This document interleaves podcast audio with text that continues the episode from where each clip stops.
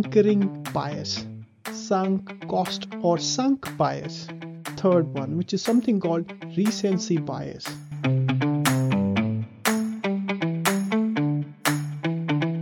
Fourth one, which is called ostrich bias or ostrich effect.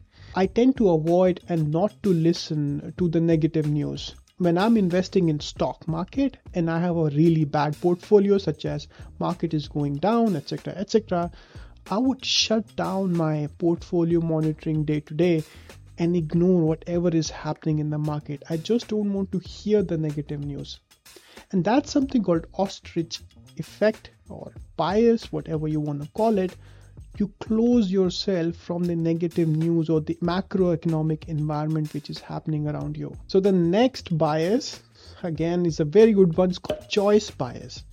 Choice bias means once you are given an option, option A, B, C, and D, and you make a decision, no matter however you arrive at that decision, once you make that decision, and when people start questioning you, you would come up with some sort of a logic or some sort of a theory and you will start defending your choices. It happens with each and every person. To a certain extent, it makes sense because you have a judgment or a logic to arrive at that choice. But when it becomes apparent that you're defending it, no matter how relevant the other point is, you need to self correct yourself because you are then becoming prone to this choice bias. Choice bias, sorry. So be open for feedback during the negotiation, and it is completely acceptable, or I would even call it as smart, to change your position throughout the negotiation process. Be more adaptable and i will talk about this point as i go forward but this is what we call as choice bias. And closely connected with choice bias is information bias and if i have to refine it correctly it's called my information versus your information okay and it basically means i tend to value my information better than you uh, if you're providing me an alternate fact. This might not be applicable for all the negotiators, but it's often the most common reason why you would see suppliers bringing in at least two or three different account stakeholders. And I will talk about this in, in, later slides. So they bring in two or three different stakeholders just to manage or handle one or two people who have this sort of a bias my information versus your information.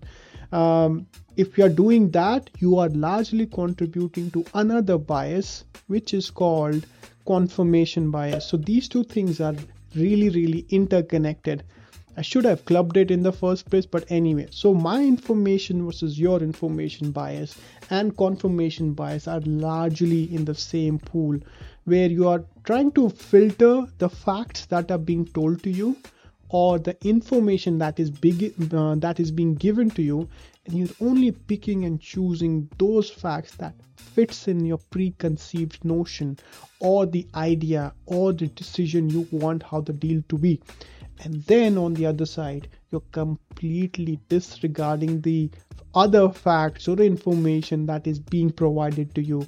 And if you are already making up your mind how you want to see the things at this end and you are again disregarding every other fact then you are becoming let's say biased in your decision making which is confirmation bias. So taking a step back again my information versus your information bias and the confirmation bias are largely connected one and another or related with each other the next bias is called loss aversion or no negative news bias. This is very profound one because people are more triggered by a loss. They want to avoid a loss than a potential gain. All right, let me give an example. If I tell you that I, you can make $10 today versus you're about to lose $10, you would tend to sway more information why I'm going to lose $10. In another context, people tend to value more or they act quite swiftly on a negative news than on a positive ones. To translate that into the bias, if during your decision making if you are making decisions out of the fear or out of the what we call as fear of missing out or the loss that you are trying to prevent, the opportunity cost that you are trying to prevent, then you might be getting persuaded by the seller using this loss aversion bias. Second last bias is called placebo effect. In simple terms, it's called speculation. So that means if you are already predicting the outcome of stages, you tend to, in large groups, you tend to justify how correctly you predicted the outcome. Okay. So I always love to work such, with such people who can foresee, claim to foresee this will happen in round one, this will happen in round two, this will happen in round three. At the end, I will get 30 to 35 discount. It will not be 40, it will not be 50, so on and so forth. They can paint a picture, okay, like a crystal ball gazing. And I love to work with these guys because I'm not monitoring them for the accuracy. I'm monitoring them how committed some people would become to make sure that they get 30 to 35% discount to make sure they can claim see how well I know the supplier how well I can read them and this is what we call as speculation bias people would tend to make their predictions right rather than changing their stand and accepting a bigger, much more valuable result. And if you often come to work with such a person, never ever allow that person to be the only person negotiating a single strategic deal. Always have two balances.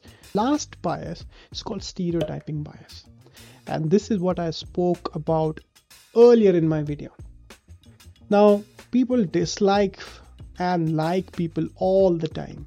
Certain buyers will like certain suppliers' account manager and would dislike some of the account managers for the same supplier. And if the supplier knows this beforehand, or the buyer rather knows it beforehand, we can actually structure the type of communications we want to have throughout the stages. So I will bring in the person that you dislike in the first round because I know the bias will be too harsh on that key account manager.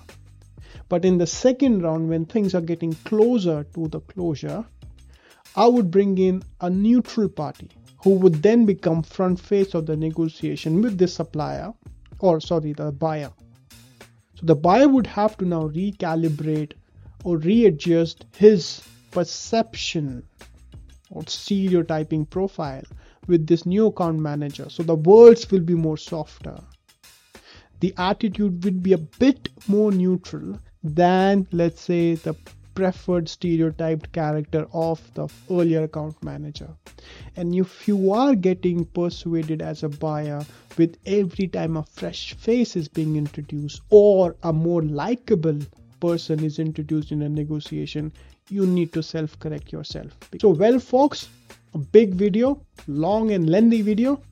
Rewind it back. These are the couple, I think about 10 biases, cognitive biases that are getting used on day-to-day basis in every negotiation.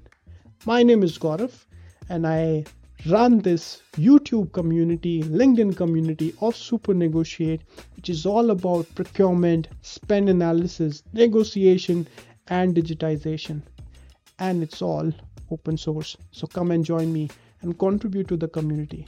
Thank you so much. I will come back with my next video. Till then, keep negotiating. Goodbye.